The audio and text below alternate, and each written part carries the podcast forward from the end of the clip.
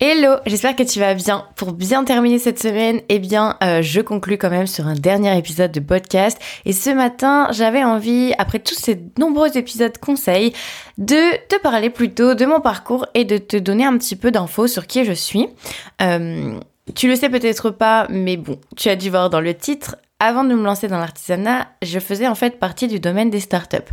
Donc j'ai été formée au marketing, à la vente, à l'entrepreneuriat, mais quand je suis sortie de l'école, je me sentais pas forcément prête pour lancer tout de suite mon entreprise et j'avais envie par contre de travailler aux côtés des entrepreneurs, de près ou de loin. J'avais décidé que de toute façon, j'allais travailler entourée d'entrepreneurs. Et euh, je travaillais à Nantes à l'époque. Et à Nantes, il y a un énorme bassin de startups. Euh, il y a vraiment tout un écosystème autour des startups. Donc déjà, pour te donner une petite euh, information supplémentaire, parce que tu ne sais peut-être pas ce que sont les startups. Les startups, ce sont des petites entreprises qui peuvent être quand même plutôt grosses, mais en fait assez récentes et qui ont surtout un objectif de croissance rapide, qui viennent bien souvent euh, apporter une nouvelle solution sur un nouveau marché, quelque chose d'inédit, et bien souvent dans le domaine du numérique, donc avec des apports technologiques, euh, physiques ou euh, immatériels euh, sur de l'intelligence artificielle, sur du logiciel, des choses comme ça. Et en fait, a un énorme bassin de start-up à Nantes, et donc moi, ce que je voulais, c'était travailler de près ou de loin à côté de ces start-up. Donc j'ai trouvé en fait un, un, job en sortant de l'école où j'avais pour mission notamment, parce que j'en avais d'autres missions, mais parmi mes missions, j'accompagnais ces startups. Je devais trouver des startups euh, pour les accompagner à faire grandir leur équipe. Donc en fait, j'étais consultante en recrutement où je cherchais les bonnes personnes pour leurs équipes avec une approche un petit peu inédite parce que les cabinets de recrutement ont l'habitude de plutôt avoir une fiche de poste et devoir chercher la personne, alors que moi j'avais plutôt une approche très humaine, où j'avais un vivier de candidats avec lesquels dans mon cabinet on gardait vraiment contact, et en fait à chaque fois le but c'était vraiment de faire le bon match entre les candidats et les entreprises, sachant qu'évidemment sur ce secteur-là je recrutais des profils techniques qui étaient surdemandés et qui en fait avaient l'embarras du choix euh, au moment de choisir du coup les opportunités. Donc c'était une approche un petit peu de recrutement très spécifique. Ça m'a permis pendant euh, près de deux ans de travailler du coup à côté de pas mal d'entrepreneurs. Donc soit moi avec mes clients, soit dans les réseaux, je côtoyais pas mal d'entrepreneurs, soit mes collègues aussi avaient d'autres entreprises, d'autres entrepreneurs. Donc j'ai vraiment pu comprendre et faire partie de cet écosystème finalement sans avoir été salarié d'une startup, mais en ayant justement côtoyé pas mal de startups différentes et d'avoir compris aussi euh, avec une certaine prise de recul les enjeux et les problématiques qu'elle pouvait avoir ce type que pouvait avoir ce type d'entreprise. Donc le domaine des startups, c'est vraiment quelque chose qui, euh, qui fait assez rêver. Euh, alors je sais pas si c'est toujours le cas, mais à l'époque quand j'étais dans ce milieu-là, c'est quelque chose qui était quand même assez glorifié de travailler dans une startup. c'est quelque chose qui était assez, ça suscitait la curiosité, ça suscitait beaucoup d'envie. Et surtout, quand on est une start-up, euh, l'objectif, c'est un peu de faire des levées de fonds, euh, d'être la prochaine licorne, voilà, d'être interviewé par des gros magazines. Il y a, il tout, il y a toute une, il tout un culte autour des start-up. Euh, voilà, donc quand j'ai travaillé du coup pendant ces différentes années avec ces entreprises-là, il y a forcément des choses que j'ai pu analyser, des choses que j'ai pu apprendre en bien ou en moins bien. Et donc aujourd'hui, je vais te partager un petit peu ce que j'ai aimé dans ce milieu-là et ce qui m'a fait le quitter. Euh, et du coup, pourquoi je suis tombée dans l'artisanat et pourquoi j'en suis encore plus précisément à mener l'Artisan Academy telle que je l'amène aujourd'hui? Ce que j'ai bien aimé dans le domaine des startups, c'est que c'est un environnement en fait très avec une état d'esprit très américain euh, donc c'est cette culture américaine en fait, euh, je trouve qu'elle est de plus en plus en France, notamment grâce aux startups, qui amène cette culture du tout est possible. C'est vraiment cette culture du euh, si, tu veux arriver à faire quelque chose, tu peux. En fait, il y a toujours des solutions pour, y arriver. Et ça, c'est vraiment un état d'esprit que j'ai retrouvé dans presque toutes les startups. C'est que soit les dirigeants, soit les équipes ont cet état d'esprit-là. De se dire, tout est possible. Il euh, y a un problème, ok, on va trouver une solution. Je veux avoir ce client-là dans mon, on veut convaincre ce client-là. Ok, on va par tous les moyens, on va essayer de le convaincre. On va mener des stratagèmes. Bref, il y a toujours, toujours, toujours des idées et des astuces pour atteindre notre objectif. aussi, ce qui est intéressant dans ce milieu-là, et ça va aussi être euh, quelque chose que j'ai pas aimé en parallèle, mais quelque chose que j'ai aimé, c'est aussi la facilité avec laquelle ces entreprises attirent l'argent. C'est-à-dire que l'argent, c'est un peu tabou en France, et c'est quand même un truc euh, qui est dommage parce que l'argent, ce n'est qu'une énergie, et c'est une énergie qui permet de faire plein de choses. Donc si c'est tabou, en fait, ça, amène certains blocages qui vont faire qu'on va pas forcément attirer autant d'argent dont on a besoin.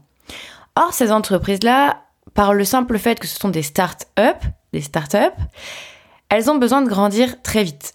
Euh, c'est ça qui caractérise, sinon c'est une PME euh, ou une TPE. Mais les start-up sont des entreprises qui ont pour vocation à grandir très très vite pour... Euh, bah, en fait, c'est leur modèle de croissance. C'est, le but, c'est d'atteindre vraiment très très vite une grosse croissance et pas forcément très très vite une rentabilité. Ça, c'est complètement différent.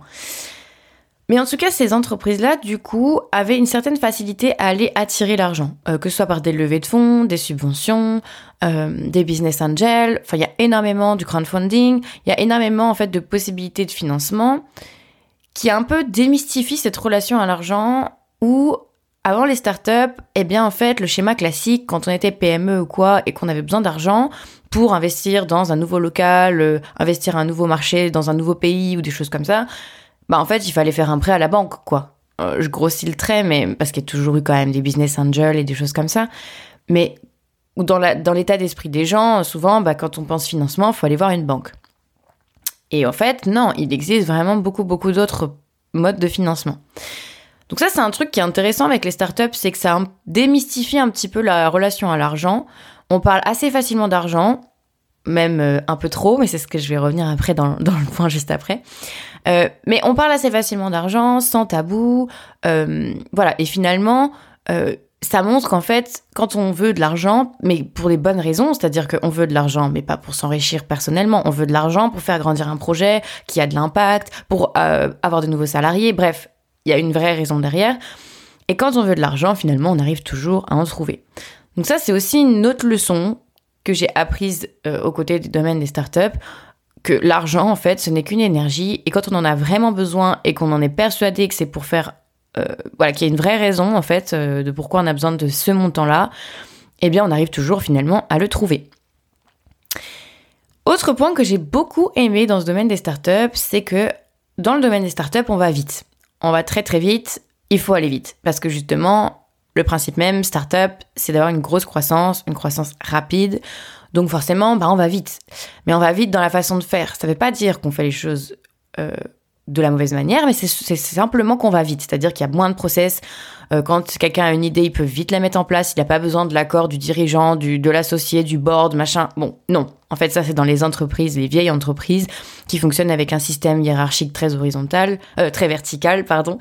Euh, et aussi qui ont tellement de process en cours qu'en fait ça bride la créativité, ça bride les idées parce que finalement pour se mettre en place une idée, bah, il nous faut il faut prévoir ça un an à l'avance quoi. Les startups c'est pas le cas. Les startups ça va très vite, ça va très très vite.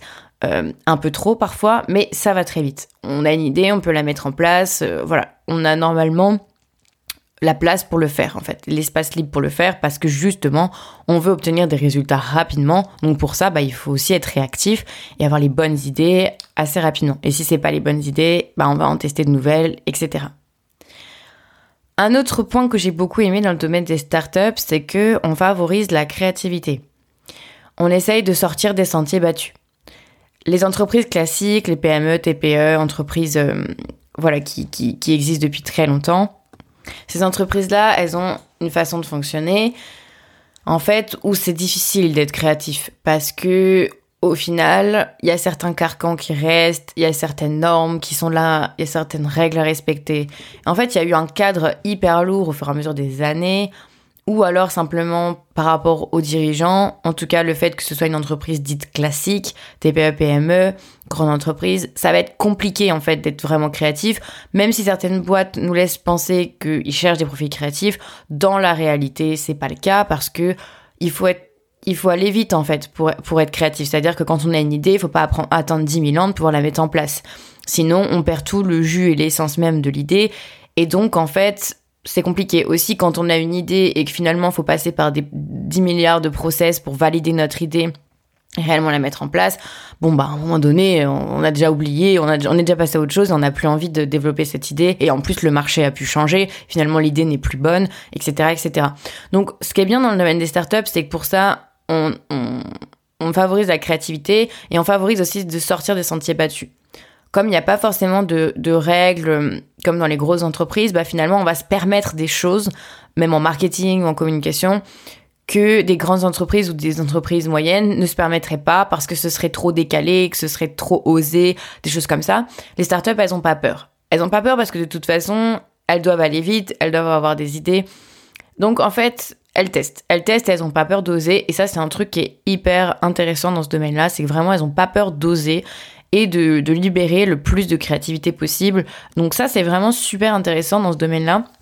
Et c'est aussi une des leçons euh, que j'ai apprises, en tout cas quelque chose que j'ai bien aimé dans, dans cet écosystème. Ensuite, on va passer aux choses que j'ai moins aimées dans l'écosystème startup et qui a finalement fait que j'avais envie de m'en éloigner le plus possible. Donc j'ai fait un gros virage à, 380.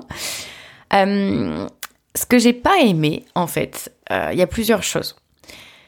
Déjà, on parlait d'argent tout à l'heure. Oui, les startups attirent avec grande facilité l'argent, faut pas se mentir. Il y a des budgets de subventions qui sont destinés aux startups. Il y a des business angels qui n'attendent que ça pour défiscaliser leur argent, que d'investir dans des startups. Bref, il y a des fonds d'investissement dont c'est leur métier d'aller chercher des sous pour financer des startups. En réalité, quand on est une startup, on peut très vite gagner beaucoup beaucoup d'argent. Donc pour l'entreprise, bien sûr. Hein et en fait, tout dilapider n'importe comment, sans avoir vraiment de compte à rendre. Demain, on met la clé sous la porte, on n'est pas du tout, euh, on n'a pas du tout de répercussions sur notre vie personnelle, on recommence à zéro, on fait autre chose et tout va bien. Ça a ses avantages parce que c'est ce qui permet notamment aux États-Unis d'avoir des entrepreneurs, des multi-entrepreneurs qui font différentes startups et qui vont finir par finalement faire une super startup qui va avoir un impact énorme, hyper chouette parce qu'il aurait fallu passer par deux, trois échecs auparavant. Donc ça a beaucoup d'avantages et c'est d'ailleurs quelque chose qui est de plus en plus ramené en France, cet état d'esprit du l'échec va permettre d'avoir de belles réussites par la suite. Par contre, quand on voit l'utilité que font certains entrepreneurs de cet argent, moi, j'avoue que ça me met un petit peu les nerfs. Parce qu'il y a certaines entreprises qui quand même n'ont pas du tout d'intérêt donc c'est-à-dire que vont cumuler en fait les points où le produit va avoir aucun intérêt dans ce monde. Euh, ce sera la dernière appli, le dernier truc qui sera complètement inutile. Le marché n'a même pas été testé, donc en fait personne ne va utiliser cette application. Il euh, y a des choses qui vont pas dans l'entreprise. En fait, les entrepreneurs sont des mégalos qui cherchent simplement la reconnaissance et euh, le fait de dire j'ai fait des levées de fonds. En fait, il y a énormément de mauvais côtés aussi parfois assez cachés. Et malgré ça, en fait, ça ne bloque pas les levées de fonds. C'est-à-dire que ces entreprises-là arrivent quand même à lever de l'argent, à avoir de l'argent de par leur statut de start-up et de par, en fait, l'image qu'elles renvoient d'un pays, c'est-à-dire, en France, on doit investir pour les start-up, donc on a un budget de X euros pour les start-up, donc en fait, si tu une start-up, tu remplis les critères, tu peux avoir tout cet argent. Et il n'y a pas forcément, alors ça dépend des cas bien sûr, mais il y a en tout cas entre les mailles du filet des entreprises qui lèvent beaucoup d'argent et qui ont derrière dans les coulisses, franchement, c'est pas beau à voir.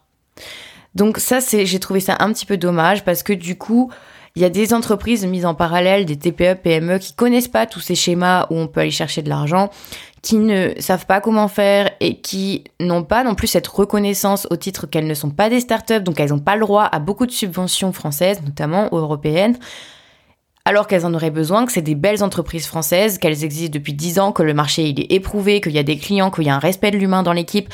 Bref, des super belles entreprises et qui, elles, n'ont pas accès à ces financements-là. Donc je trouve que c'est un petit peu dommage et qu'on glorifie un petit peu trop euh, le mot startup et ce qu'il y a derrière, alors qu'en fait, parfois, il faudrait creuser un peu plus. Et justement, quand on creuse un peu plus, eh bien, il y a deux aspects dont j'ai commencé à en parler qui m'ont beaucoup déplu à la fois le manque de sens, c'est-à-dire que certains entrepreneurs se lèvent le matin, créent des équipes de plus de 40, 50 personnes, bref, des grosses boîtes, mais des startups quand même, rapidement, mais en fait, le, produit ou le service qu'elles proposent n'a aucun intérêt. N'a aucun intérêt, mais personne n'a envie de l'utiliser en plus. C'est ça que je veux dire. C'est ok, ça va pas changer le monde, mais ça c'est encore autre chose. Mais c'est surtout, ça n'a aucun intérêt parce que personne n'utilise le produit. Mais comme ces entreprises sont des startups, et bien finalement, elle continue, elle continue, elle continue, alors qu'en fait, il y a rien, c'est du vent derrière, ça, elle ne sert à rien cette entreprise. Et même les salariés, parfois, en avaient vraiment conscience, et c'est dommage en fait. Donc vraiment, le côté manque de sens, c'est vraiment quelque chose qui est, qui est quand même omniprésent, que ce soit dans le, le but même de l'entreprise ou dans des métiers qui sont créés, des postes qui sont ouverts et qui en fait ont aucun sens dans l'entreprise parce que comme le but c'est d'aller vite, vite, vite, de grandir vite, vite, vite, bah pour ça faut recruter. Donc moi j'étais la personne qui justement recrutait sur certains profils. Sauf qu'en fait, les personnes recrutaient sans même avoir réfléchi à comment ils allaient intégrer cette personne dans l'équipe, quelle allait être sa réelle utilité, comment elle, comment ce poste, ce nouveau poste créé allait faire des, des ponts, des liens entre les, les personnes qui sont déjà présentes dans l'entreprise. En fait, il y a des personnes qui arrivaient dans l'entreprise, ils avaient fait une levée de fonds, ils avaient des budgets pour recruter, donc ils recrutaient, mais la personne qui arrivait, en fait, n'était même pas bien accueillie et voyait que son poste n'avait aucun sens, que son, son job n'avait aucun sens parce que par exemple on lui demandait de faire des trucs mais en fait c'était jamais validé ou c'était pas du tout en corrélation avec les projets qui avaient déjà été mis en place. Enfin bref il y a plein de raisons mais voilà il y a quand même un manque de sens qui est assez présent de par le fait qu'il faut aller justement très vite qui peut bah, parfois effectivement faire brûler beaucoup d'étapes très importantes et aussi le fait que comme c'est tellement glorifié le, le fait d'avoir une start-up ou de travailler en start-up etc en fait, on en oublie le sens même de pourquoi on se lève le matin et qu'est-ce qu'on fait et est-ce que ça a vraiment un sens. Et du coup, bah, en fait, le simple fait d'être une start-up, c'est une étiquette qui te donne droit, qui te donne accès à plein de choses un peu trop facilement. Selon moi, bien sûr, hein, tout ça, ce n'est que mon, propre avis. Aussi, euh, il y a aussi un manque de respect de l'humain qui est assez présent et qui s'explique justement, encore une fois, par le fait de devoir aller très vite, très loin. Et du coup, les entreprises, en fait, et les entrepreneurs ont du mal à se structurer, ont du mal à se, à s'entourer de bonnes personnes, et ont du mal à déléguer, des choses comme ça. Et ils ont du mal à être sur tous les fronts, ce qui est assez logique parce qu'on est humain, et quand il faut grandir vite et qu'on est focalisé sur le chiffre d'affaires, il y a forcément des trucs à côté qui passent à la trappe. Et notamment le respect de l'humain, où on voit que justement, bah, il y a des entreprises, leur but, c'était vraiment de faire le plus de chiffre d'affaires possible. Et on parle pas de rentabilité, hein. encore une fois, on parle juste de chiffre d'affaires. Hein et faisaient le plus de chiffre d'affaires possible, mais en fait, à côté de ça, leurs, leurs, euh, leurs salariés étaient complètement malheureux. Euh, il y avait des gros problèmes de gestion, des gros problèmes d'écoute, des gros problèmes d'organisation. Enfin, en fait, on se rendait compte que sur le papier, dans les, dans les journaux, dans le média, les médias, etc., la start-up était super belle, mais en fait, à l'intérieur, dans l'équipe, il y avait des gros problèmes et il y avait un turnover énorme. Il y avait énormément de gens qui quittaient l'entreprise à, peine quelques mois après être arrivés parce que justement, il y avait un non-respect des conditions humaines et ils s'attardaient même pas sur ce principe-là, en fait. Parce que comme ils savaient que de toute façon, ils allaient pouvoir recruter par leur réputation, le fait d'être une start-up, c'est assez sexy et tout ça, on a un baby-foot, on a tout ça, bah au final, ils arrivaient assez facilement à attirer des profils, sauf que c'est pas hyper rentable, c'est pas hyper stratégique d'avoir des profils qui partent tous les 2-3 mois ou j'en sais rien, qui partent trop rapidement en fait, parce que ben, un recrutement ça coûte cher, et puis même il faut respecter les humains derrière. Et si les humains arrêtent pas de partir de cette entreprise et n'ont pas envie de rester, c'est quand même qu'il y a un problème derrière. Voilà, donc ça c'était vraiment pour te donner mon retour sur les choses que j'ai bien aimées, les choses que j'ai beaucoup moins aimées. Ah oui, une dernière chose aussi, c'est que je trouvais que les relations entre, entre startups ou entre euh, acteurs de l'écosystème startup, donc par exemple moi j'étais dans une entreprise qui faisait un, enfin qui, qui donnait des services pour les startups, donc j'étais pas salarié des startups, mais je travaillais au, à, leur côté. Donc tous ces métiers-là qui gravitent dans l'écosystème startup, j'appelle ça comme ça, ben en fait les relations sont hyper superficielles. Elles sont très très très très superficielles. Si la personne en face n'a pas un intérêt à te parler, à plus moyen terme, long terme, elle va pas te parler. c'est aussi simple que ça. C'est que vraiment, pour accéder à certaines personnes, pour pouvoir parler à certaines personnes qui, qui, sont personnes, hein, mais, mais simplement parce qu'elles travaillent dans l'écosystème startup, il y a ce truc de je vais venir te parler si j'ai un intérêt à venir te parler. Ou alors je vais cultiver notre relation parce que euh, j'ai un intérêt, voilà, je te garde dans ma poche parce que je vais me servir de toi plus tard et tu pourras te servir de moi, bien sûr, d'un sens comme dans l'autre, mais c'est des relations qui sont trop superficielles et qui sont trop, pour moi, hein, basées sur ce qu'on va, va en retirer, en fait, en résultat. Donc ça, c'est pas forcément facile à vivre. quand on se rend compte qu'en fait les relations tiennent qu'à un fil et c'est surtout que elles sont très liées au résultat que finalement tu peux apporter à cette personne. Voilà, donc, euh, donc ça donne un petit aperçu des choses positives et qui le sont moins. Encore une fois, c'est pas, faut pas faire d'un cas une généralité. Moi, c'est un ressenti que j'ai eu. Je dis pas que dans d'autres villes, ça n'est pas différent. Je dis pas que ça n'a pas évolué depuis le temps. C'était il y a déjà quelques années. Mais en tout cas, moi, c'est comme ça que j'ai vécu les choses à ce moment-là. Et c'est comme ça que j'ai un petit peu analysé la situation. Donc pour, pour ces raisons-là et pour plein d'autres raisons liées au métier en, tant que tel que je faisais, j'ai eu envie de faire autre chose. J'ai eu envie de quitter cet écosystème, de retrouver plus de valeur humaine, de retrouver plus de sens aussi. Et en fait, je me suis petit à petit, eh bien, en fait, j'ai, je me suis renseignée sur le domaine de l'artisanat. Pourquoi? Parce qu'en fait, c'est assez antinomique au numérique. Parce que je travaillais dans le numérique et justement, on prônait tout ce qui va être intelligence artificielle, robotisation, etc. Mais à son extrême, où finalement, en fait, le robot n'a plus aucun intérêt. Mais comme c'est un robot, c'est nouveau, c'est trop cool, on va faire des grosses levées de fonds, on va faire ceci, cela. Mais en fait, le robot n'a aucun intérêt. Bref, le manque de sens, encore une fois. Mais du coup, le fait que ce soit vraiment tellement opposé, moi, je, les robots, enfin tout ce qui est robotisation, intelligence artificielle, euh, ces, choses-là, je trouve ça très intéressant et je pense que simplement ces choses-là doivent rester à leur place. Doivent rester à leur place, doivent être utiles dans ce qu'elles peuvent nous apporter, mais il faut pas qu'elles fassent perdre non plus des choses importantes. Parce que travailler de ses mains, ça donne beaucoup de sens, en fait. Ça donne beaucoup de sens à la vie, ça donne beaucoup de sens à notre corps, euh, ça connecte des, ça, ça rend actif des liaisons dans notre cerveau qui sont très bénéfiques pour notre santé, pour notre bien-être. Donc l'artisanat, en fait, ça aussi quelque chose d'assez ancestral où justement on va travailler avec ses mains comme on le faisait avant. On va plus taper, utiliser ses doigts pour taper sur un clavier, mais on va plutôt, plutôt utiliser ses doigts pour fabriquer des choses. Alors certes, des choses plus ou moins utiles, du coup on est d'accord. Mais le métier, le fait de faire perdurer ses savoir-faire, le fait de ne pas oublier euh, d'où l'on vient en quelque part et de continuer à savoir utiliser ses mains. Mais ça peut être pour moi, mon cas, c'est fabriquer des bijoux, mais ça peut être pour euh, fabriquer des vêtements, fabriquer de la poterie, des, objets qui en fait nous ont été utiles depuis la nuit des temps et qu'on a fabriqué de nos mains. Euh, c'est vraiment un truc où ça se perd en fait, ça se perd. Alors là, ça revient un petit peu sur le devant de la scène et c'est trop chouette. Et c'est ce qui m'a d'ailleurs euh, euh, fait le déclic au moment de me reconvertir. Je me suis dit bon, mais c'est ça que je veux faire. S'il y en a qui commencent déjà à se reconvertir, mais moi je veux aller là-dedans.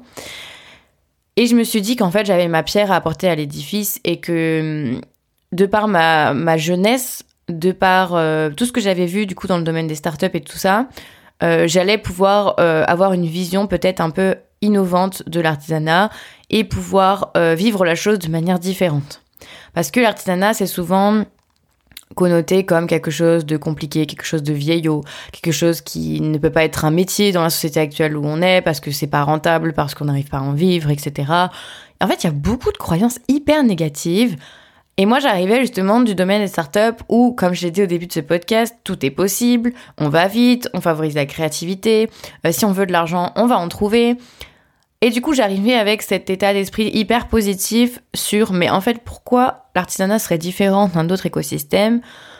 Je vais appliquer les mêmes méthodes, les mêmes conseils, et je vais y arriver en fait. Il n'y a, pas de, a pas de raison que je n'y arrive pas. Mais je vais y arriver, pas en 10 ans, comme beaucoup peuvent nous le dire. Oui, de toute façon, dans l'artisanat, il faut 10 ans pour se construire une clientèle. Ça me fait rire. Euh, non, non, non, je crois pas. Les startups, elles arrivent assez vite à avoir des clients. Et pourquoi moi, j'y arriverai pas, en fait? Enfin, il y a vraiment aucune raison. J'ai un produit, j'ai un, j'ai un produit, je veux le vendre, j'ai des clients en face. C'est à peu près le même fonctionnement si on reprend les basiques de la vente. Donc, il y a vraiment aucune raison que je n'y arrive pas. Et en fait, c'est là où je me suis dit que du coup, ça pouvait être hyper intéressant pour moi d'utiliser mon expérience passée dans l'artisanat et que ça allait me faire un plus grand bien parce que j'étais dans ce manque de sens assez frappant et j'avais envie de retourner justement aux choses essentielles et j'ai toujours été manuelle. Et je trouve ça tellement dommage, même qu'aujourd'hui, euh, bah, fabriquer un meuble, ça devienne compliqué, que imaginer... Euh, en fait, de fabriquer des choses de nos mains, ça, ça s'est perdu, en fait. Même jardiner, ça s'est perdu. Enfin, utiliser nos mains de manière générale, ça s'est un peu perdu. Donc ça revient encore une fois petit à petit, mais ça s'est quand même beaucoup perdu pendant pas mal d'années. Je sais que la génération de mes parents, bah en fait ça s'est perdu à ce moment-là parce qu'il y avait d'autres priorités, parce que la société a fait que. Et il y a beaucoup de choses en fait que ce sont nos grands-parents qui nous apprennent. Euh, alors il y a beaucoup de choses que nos parents nous ont appris, bien sûr, hein, je, ne, je ne renie pas ça. Mais ce que je veux dire, c'est que le travail manuel, c'est un petit peu perdu, j'ai l'impression, pendant une certaine génération. Là, commence à revenir un petit peu sur le devant de la scène. Mais le truc, c'est que pour moi, c'est encore trop peu glorifié d'être artisan et c'est encore trop peu mis en valeur que c'est possible d'en faire un métier en fait. Donc c'est ce qui m'a clairement motivée. je me suis dit, bah déjà, je vais montrer aux gens que c'est possible. Hein déjà, on va se relever les manches et on va, on va y arriver. On va euh, lancer une boîte comme tout le monde. On va, on va essayer d'appliquer ce que j'ai appris dans le domaine des startups. On va essayer d'appliquer ce qui est positif en tout cas, d'essayer de, de croire en son projet, d'arriver quoi qu'il arrive à vendre, de d'apprendre très vite, etc. Bref, d'appliquer les mêmes conseils et de réussir à créer une boîte qui tient la route et qui est rentable, contrairement aux startups, parce que c'est quelque chose que j'ai vite fait évoquer tout à l'heure. Mais les startups ne cherchent pas la rentabilité. Les startups cherchent le chiffre d'affaires et la valorisation de leur société. C'est-à-dire qu'elles cherchent à valoir le plus d'argent possible pour être achetées, ou elles cherchent à, avoir le plus gros chiffre d'affaires possible pour avoir une belle levée de fonds derrière et encore plus grandir, etc. Et la, la rentabilité, ça vient après, en fait. Alors que le schéma classique d'une entreprise, les personnes censées, je rigole. Non, mais de manière générale, on a plutôt tendance à se dire, bah, on va essayer d'être rentable le plus vite possible pour justement avoir euh, le moins de dépenses à faire et puis avoir le plus d'argent généré pour pouvoir réinvestir, etc. Ça, c'est le seul truc du coup que je n'ai pas pris au domaine des startups, bien sûr, parce que pour moi, euh, c'était important justement de montrer que l'artisanat pouvait être une entreprise rentable assez rapidement. Et souvent on a tendance à dire ouais, il faut investir pendant des années avant d'avoir des résultats, euh, on peut jamais se payer. Voilà, c'est toutes ces croyances là autour de l'artisanat que j'ai voulu casser. Donc bien évidemment, je n'ai pas repris le schéma des startups à vouloir faire beaucoup de chiffre d'affaires mais très peu de bénéfices, mais j'ai voulu au contraire être quelque chose avoir une façon de faire de manière beaucoup plus prudente et justement dès le début d'avoir le plus de rentabilité possible. Donc c'est-à-dire concrètement qu'il me reste des sous à la fin du mois pour soit me générer un salaire, soit pour réinvestir dans mon entreprise. Mais je suis pas en déficit. Que les startups sont en déficit, elles investissent tellement qu'en fait dans leur bilan comptable, elles sont en déficit. Même si elles ont fait énormément de chiffre d'affaires, elles ont tellement investi qu'il va falloir du temps en fait pour rentabiliser l'investissement. Et ça, c'est quelque chose que moi, je n'ai pas fait, que j'ai, avec ma marque du bijou, essayé justement d'investir le moins possible, mais de manière intelligente pour quand même avoir des investissements et avoir la meilleure rentabilité, euh, en tout cas le plus rapidement possible. Pour me dire que bah, ma marque était viable et que je pouvais encore plus la faire grandir, etc. etc. Donc qu'est-ce que j'ai piqué du coup, si on, résume un petit peu en fait la méthode que j'ai piquée aux startups et que j'ai appliquée à l'artisanat et qui est une méthode que je partage euh, dans ma formation Artisan Academy. En fait, toute ma, tout mon programme de formation est basé sur cette méthode-là, qui pour moi est la méthode euh, qui permet d'aller très loin. C'est le Lean Startup. Ça s'appelle comme ça. Alors, je, pique un concept d'une Lean Startup et je vais t'expliquer. Le Lean Startup, la définition, c'est un mode de fonctionnement qui tend à réduire les cycles de commercialisation des produits, qui encourage à mesurer régulièrement les progrès réalisés et à obtenir des retours de la part d'utilisateurs. Dans cette optique, les, en particulier les startups, cherchent à concevoir des produits et des services qui satisfont au mieux la demande de leurs consommateurs avec un investissement initial minimal. Donc ça, voilà, ça, alors les, startups utilisent ce principe, mais on utilise beaucoup d'autres qui sont aussi très contradictoires parce que là, on voit que c'est avec un investissement initial minimal. Or, au final, quand on voit les dépenses qui sont faites dans des startups, bon, voilà. mais en tout cas, je pique ce concept-là, moi que j'ai appliqué du coup à ma méthode, que j'ai appliqué dans mon entreprise, qui est en fait un principe un peu de test and learn. C'est-à-dire qu'on va rapidement, donc comme les startups, tester quelque chose, donc tester par exemple une nouvelle collection de produits. On va potentiellement même la co-créer avec notre communauté pour obtenir des, retours assez rapidement et bah, satisfaire au mieux notre communauté. Alors, c'est pas forcément facile au début parce qu'au début on n'a pas de communauté, mais c'est quand même un principe que j'utilise aujourd'hui par exemple et qui fonctionne très très bien. Mais en tout cas, on va demander des retours rapidement. C'est-à-dire que même si tu n'as pas de communauté, même si tu en as une petite, ce que tu vas faire, c'est que tu vas lancer une petite collection de produits. Tu vas rapidement obtenir des retours dessus. Tu vas comprendre ce qui plaît, ce qui plaît pas, ce que toi aussi, hein, parce que l'artisanat a cette particularité aussi, c'est toi qui fabriques. Donc bien entendu, il faut aussi et surtout que tu proposes des choses que tu aimes toi. Mais en parallèle, tu vas faire cette méthode-là et tu vas donc test and learn. Donc tu vas tester, tu vas lancer et tu vas learn, tu vas apprendre. Et tu vas rapidement en fait euh, prendre du recul sur ce que tu as aimé, ce que tu n'as pas aimé, sur ce mode de fonctionnement, euh, ce qui a fonctionné en communication, ce qui n'a pas fonctionné. Et tu vas, comme ça, améliorer petit à petit ta façon de faire.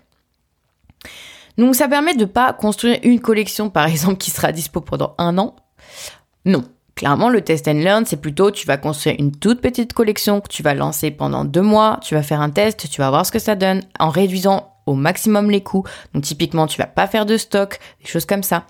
Et tu vas rapidement voir ce que ça donne. Ok, tu as eu un petit peu de rentabilité ou pas. Ok, tu changes quoi Ok, allez, on fait une deuxième collection et on voit ce que ça donne.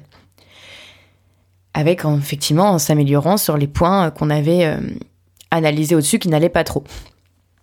Donc en fait, c'est vraiment ça que j'ai piqué au domaine des startups, c'est le, fameux Lean Startup, le fameux Test and Learn, où en fait, pour moi, dans l'artisanat, si justement on veut réussir à vivre de sa passion, ou en tout cas à dégager un revenu de cette activité, même si c'est une activité qu'on a à temps partiel ou à côté de son job, mais en tout cas que ce soit une activité rémunératrice, et ça devrait l'être à chaque fois, si on veut que ce soit là-dedans, eh bien, il faut aller rapidement. Il faut arrêter de se poser 10 milliards de questions, alors ça, ça nécessite d'avoir un bon état d'esprit. C'est pour ça que, bien sûr, dans mon programme de formation, il n'y a pas que la méthode en elle-même, mais il y a aussi beaucoup de côté développement personnel, développement de l'état d'esprit de l'entrepreneur qui joue pour la moitié pour moi de ta réussite. Donc adopter le bon état d'esprit, avoir les bonnes méthodes, directement tester des choses, apprendre de ce qui s'est passé et retester à nouveau en, en continuant à s'améliorer. Tout ça en essayant d'avoir le moins de dépenses possible. Donc bien évidemment, je parle de dépenses au cours de la vie de l'entreprise. Parce que au départ, quand on se lance, on va forcément dépenser des sous. Bah, D'ailleurs, que ce soit dans une formation pour justement savoir quoi faire et se former, que ce soit dans du matériel quand même pour commencer. Oui, au début, il y a forcément un investissement, on est d'accord. Mais c'est après, en fait, dans la vie de l'entreprise, eh bien, j'apprends à mes élèves à avoir le moins d'investissement, en fait, pour avoir la meilleure rentabilité. C'est-à-dire faire très peu d'investissement, mais, mais les faire bien et les faire euh, de manière intelligente pour qu'il y ait le, le meilleur retour après sur investissement. C'est-à-dire qu'on va dépenser X euros et on sait que derrière, le retour va être vraiment supérieur, il va, ça va être rentable en fait, clairement. Donc ça, c'est vraiment quelque chose que, que j'ai construit. En fait, j'ai construit l'Artisan Academy autour de cette méthode-là, qui est une méthode piquée aux startups, bien sûr remis à ma sauce, comme tu as pu le comprendre. Euh, mais c'est vraiment en fait quelque chose, je pense, qui m'a servi d'avoir travaillé à côté de ces entreprises-là.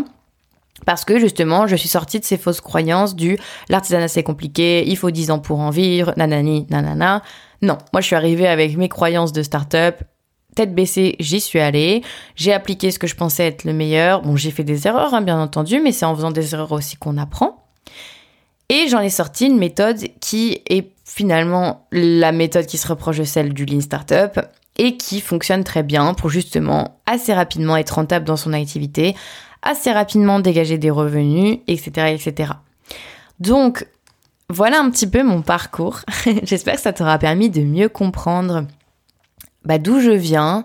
Euh, alors, bien sûr, je te parle pas d'où je suis née, etc. Mais, d'où je viens par rapport à mon parcours professionnel, euh, dans les grandes lignes, qu'est-ce qui m'a, qu'est-ce qui m'a motivé à faire de l'artisanat, euh, parce que bien sûr, ma mission aujourd'hui, c'est de bah, justement démocratiser l'artisanat. C'est vraiment ça en fait, c'est de, de, rendre l'artisanat ses lettres de noblesse, comme on dit. Il n'y a pas de raison que les startups soient surglorifiées et que l'artisanat reste de côté.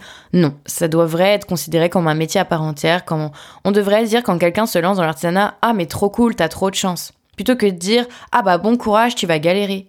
Ça, c'est un truc qu'on entend en France, mais mais que qu'on veuille se lancer dans la couture, dans la fabrication de bijoux, dans la céramique, peu importe, les gens nous disent ça autour de nous.